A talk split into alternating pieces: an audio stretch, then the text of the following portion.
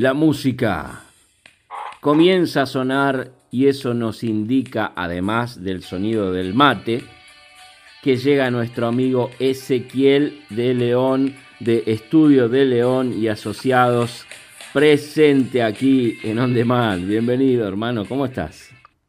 Hola, Diego, muy bien, la verdad, un saludo a vos y a toda la audiencia.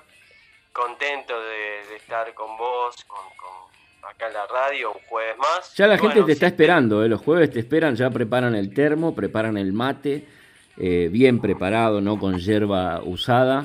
Lo preparan de cero porque dicen, no, a ver, esto es interesante, yo tengo que estar informado de lo que está pasando en el mundo jurídico y de qué manera puedo tener un beneficio con Ezequiel de León, nuestro abogado de confianza de Estudio de León y Asociados, que bueno, acá estamos. Claro, y bueno, las molestas, como siempre decimos, las consultas no molestan. Bien. Así que cualquier consulta que tengan me pueden escribir o escribir a la radio. ¿A qué número, querido? 11-66-06-40-86. Ahí está, lo dijo lentamente, te lo digo rápido entonces. 11-66-06-40-86, el teléfono de Ezequiel de León, de Estudio de León, que hoy nos va a hablar de qué, hermano.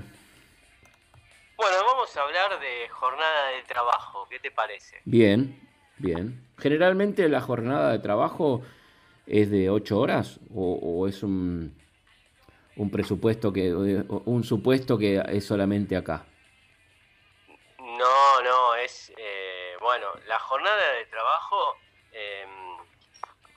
está desde el año, acá en Argentina, desde 1930. Ah, mira. O sea que tiene data histórica e incluso son convenios internacionales, empezó la Organización Internacional del Trabajo, porque bien, todo esto viene a partir de la Revolución Industrial.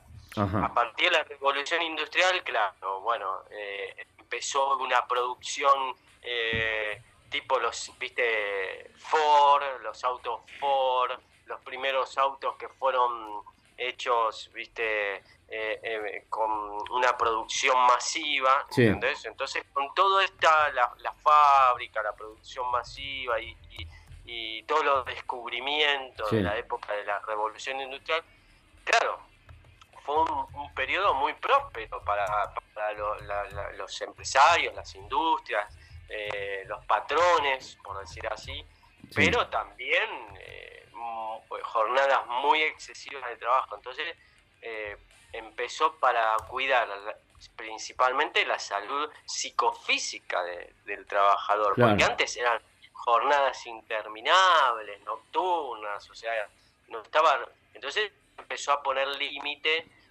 Los primeros que pusieron límite fueron países como, por ejemplo, Inglaterra, bueno, países, uh-huh, en Europa. Se empezó a poner límite, pero los primeros límites fueron de 10 horas. En Francia, por ejemplo, 11, 12 horas fueron los límites que se ponían, hasta llegar a la jornada a través de luchas también, luchas de huelgas, ¿no? Mm. De los trabajadores, etcétera. Hay una huelga que yo la estaba estudiando, la estaba leyendo el otro día, muy famosa, que bueno, es en Chicago, no sé si vos la tenés ahí en mente. Fue una huelga muy conocida en Chicago, que incluso, bueno, fallecieron lamentablemente trabajadores. Uh-huh. Y bueno, a partir de toda esta lucha del movimiento obrero, de los trabajadores y de tratar de poner límite a la jornada laboral, se llegó a esta situación de 8 horas diarias, 48 semanales. Pero uh-huh, eso no fue automático, Diego, ¿eh? Fue con el correr de los años, digamos, fue bastante tiempo que llevó. Exacto, y acá en Argentina, ya te digo, data del año 30, imagínate, claro, cuánto hace que... Y aún hoy se sigue perfeccionando, digamos, no es que... Sí, bueno, por eso, porque todos los descubrimientos y la tecnología y las nuevas modalidades de trabajo. Bueno, todo eso implica cambios, como la revolución industrial en su momento implicó sustanciales cambios en la producción de bienes y servicios. Así que bueno, mira, para hacerte más específico, en el año 1847, Inglaterra sanciona la primera ley de limitación de jornada, estableciendo un tope de 10 horas diarias. ¿Viste? Yo te dije, fue en Europa. Fueron las primeras conquistas históricas obreras, ¿no es cierto? Así que bueno. Y llevándolo a la actualidad, entonces, ¿qué podemos decir de esto? Bueno, después tenemos convenios de la OIT, tenemos el convenio 1, el convenio 30, bueno, no vamos a empezar a nombrar los convenios de la OIT, hasta llegar al año 30, como yo te decía, acá a la legislación argentina, que data, para ser más específico, 1929, con la ley 11.544, que trata sobre la jornada de trabajo, y fueron incorporadas toda la legislación de los convenios de la OIT. Y entonces, ¿qué dice la Argentina? Bueno, también hay unos decretos que lo regulan, obvio, la ley de contrato de trabajo. Bueno, dice, establece la duración de trabajo, no podrá exceder de 8 horas diarias o 48 semanales para todas las personas ocupadas por cuenta ajena en explotación pública o privada. Igual, como digo, acá también hay excepciones, ¿no es cierto? Como siempre decimos, esto es casuístico, ¿sí? Porque hay trabajos que, sobre todo por ahí la rama industrial o una rama específica, hay excepciones que se puede extender este límite de 8 horas diarias. Pero siempre tiene que haber un descanso entre jornada en jornada mínimo de 12 horas. Para cuidar la salud del trabajador, ¿no es cierto? Entonces, hay algo muy interesante que yo quería comentarte, que hay una regulación que en la ley de contrato de trabajo que es muy importante, Diego.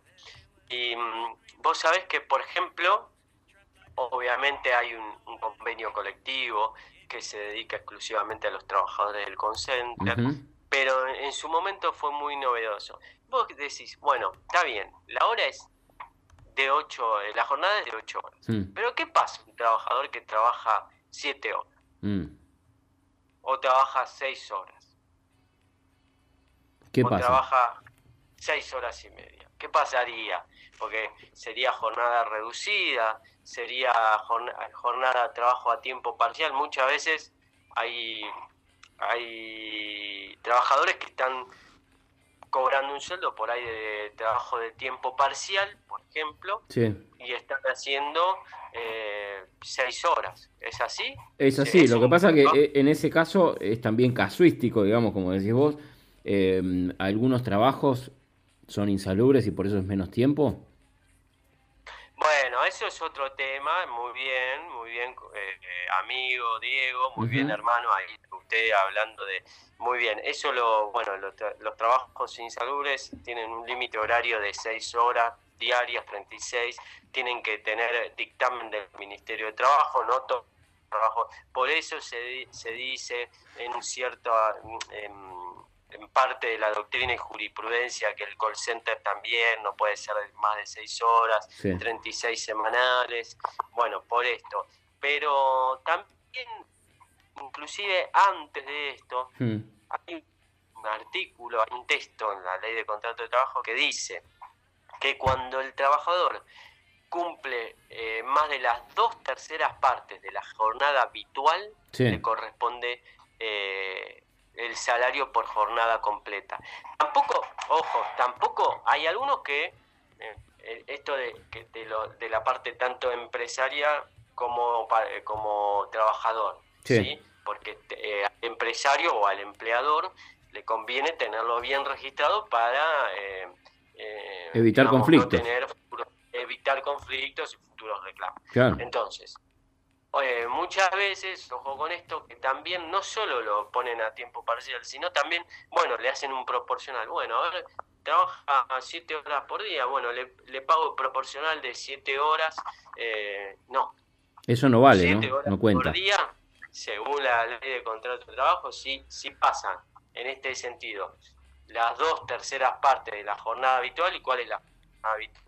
Digamos, desde 1930, mirá desde cuándo, de 8 horas. Sí. Entonces, si pasa las 2/3 partes, o sea, haces 8 dividido 3, si pasa ese rango horario, ya se considera jornada completa, ya se tiene que pagar el salario, se debería pagar el salario completo, y si se está pagando un salario proporcional, o se está pagando un trabajo a tiempo parcial, ahí habría para reclamar diferencias salariales, o el salario completo en su defecto se podría estar reclamando. Igualmente esto, como siempre decimos, hay que ver cada caso, porque no solo lo regula, esta es la ley general, la ley de contrato de trabajo, la que yo te nombré, pero después también tenemos cada convenio colectivo de cada sindicato, también va mejorando. Por ejemplo, el convenio colectivo bancario dice que la jornada bancaria es de 7 horas,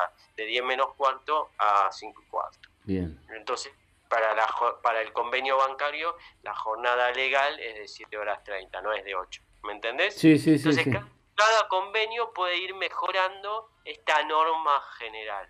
Bien. Pero está bueno saberlo, porque si una persona ahora con la pandemia, bueno, la tienen 20 horas trabajando y no va. Primero que es una situación de peligro psicofísico para el trabajador, porque esto está comprobado biológicamente y científicamente que va trayendo fatiga. ¿Viste cuando uno se siente? ¿A vos te pasó, Diego, alguna vez? Sí. Sentís cansado, con fatiga mental. Es el agobio de no tener un descanso, o tener un tiempo en el que vos digas, bueno, ahora me relajo y hago lo que realmente quiero hacer, o descanso de la rutina también, ¿no? Porque la rutina a veces es estresante. Digo, la repetición constante de una labor, o la obligación de tener que levantarse una hora, y cuando se extiende el horario que uno tiene pautado en su mente, ¿no? Pautado con uno mismo, de terminar una labor, se extiende porque te dicen, no, mira, hoy quédate 2 horitas más, 3 horitas más, porque necesito que cubras esto. Eso es un estrés que por algún lado explota. En el caso de los animales, por ejemplo, se transforma en agresión, y la agresión se redirige a otro animal. Bueno, nosotros somos una parte animal, así que cuando tenés ese estrés, por algún lado explota. Viene un colectivero, te para más adelante y te abre la puerta del medio en vez de la de adelante, y vos decís, pero te hice señas. Automáticamente por algún lado explotás. O te subís al taxi y el hombre dobló para la derecha y tenía que doblar para la izquierda, y vos le contestás mal y le decís, pero yo te dije para la derecha. Esa agresión redirigida viene también quizás por una cosa así, por haber estado sometido a una jornada laboral larga que vos no la esperabas. Así que sí, me imagino que debe ser mentalmente y físicamente. Es así. Y además que, bueno, es muy bueno el ejemplo que vos diste. Si hay un ejemplo así, siempre que pase, igual hay que ver cada caso y cada convenio, pero generalmente cuando pasa la hora habitual, las 8 horas, se empieza a cobrar horas extras. Claro. Se debería, y además cobrar horas extras, y las horas extras en días comunes y habituales son al 50%. Y además no son obligatorias. Las horas extras uno puede decidir si las hace o no.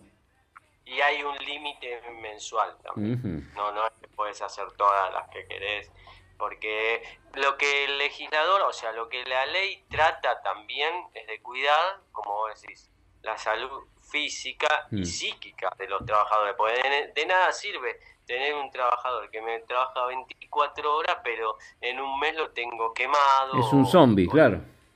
Claro, en un mes le pasó algo, se enfermó. Ni que hablar las personas que operan máquinas, ¿no? Como por ejemplo tornos, sierras, cosas así, o una panadería misma, las amasadoras.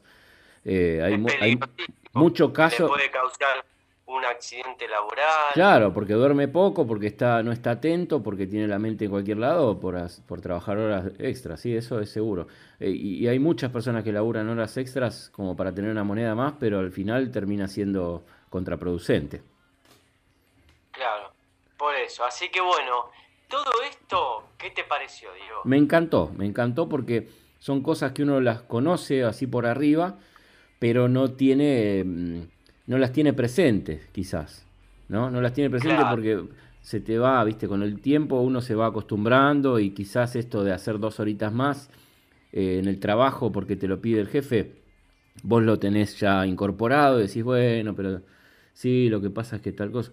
Pero bueno, hay que tener todo en la balanza, ¿no? Hay que tener todo en la balanza, y además, bueno, tienen que saber que hay un límite para la jornada, uh-huh, y bueno, y que si pasa estas 2/3 partes, esto es novedoso lo que te estoy diciendo, sí, porque hay muchos trabajadores que por ahí trabajan 6 horas, 6 horas y media, claro, y se creen, bueno, no, pero yo hago un trabajo a tiempo parcial. No, al tiempo parcial es exactamente la mitad de 8 horas. Claro. O sea, 4. Si trabajás 6, ya estás dentro de lo que se considera las 2/3 partes y te corresponde el sueldo completo. Correspondería. Bueno, hay que analizar casuísticamente. Por eso no lo podés hacer vos, lo tiene que hacer un abogado de confianza, una persona como Ezequiel de León o Estudio Ezequiel de León, donde vos podés comunicarte al 11 66 06 40 86. Y dejar tu consulta. La primera consulta es gratuita. Yo te recomiendo siempre que vos te mentalices y digas, bueno, tengo que preguntarle esto. No puedo mandarle un audio de 10 minutos porque él está, gracias a Dios, con muchos casos, está trabajando a full. Te va a contestar, pero lo que tenés que hacer vos es organizarte y decir, bueno, ¿cómo le formulo esta pregunta? Tengo que poner toda la información que tengo que darle en esta primera consulta gratuita. Así que lo voy a escribir, te pones a escribirla primero, en un mensaje escrito, no audio, si puede ser escrito mejor, y le detallás todo lo que vos estás teniendo, el problema que estás teniendo. Y él te va a responder esa primera consulta gratuita, y después, bueno, si concretan una entrevista personal, lo harán, y ya vas a tener un panorama distinto al que tenías en un principio. Así que anotá el número 11 66 06 40 86, Estudio de León. Está siempre al servicio de los oyentes de Ondemán y de Radio Ama, ¿eh? Bueno. Gracias, hermano. Diego, muchas gracias. Quiero mandarle un saludo a toda la audiencia.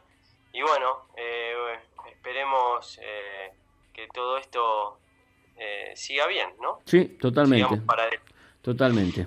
Todo esto, bueno, va a pasar y va a ser todo mejor. Va a ser todo mejor. Bueno, Diego, gracias, hermano. Muchas gracias y un saludo para vos y toda la audiencia. Hasta el jueves que viene. Chao.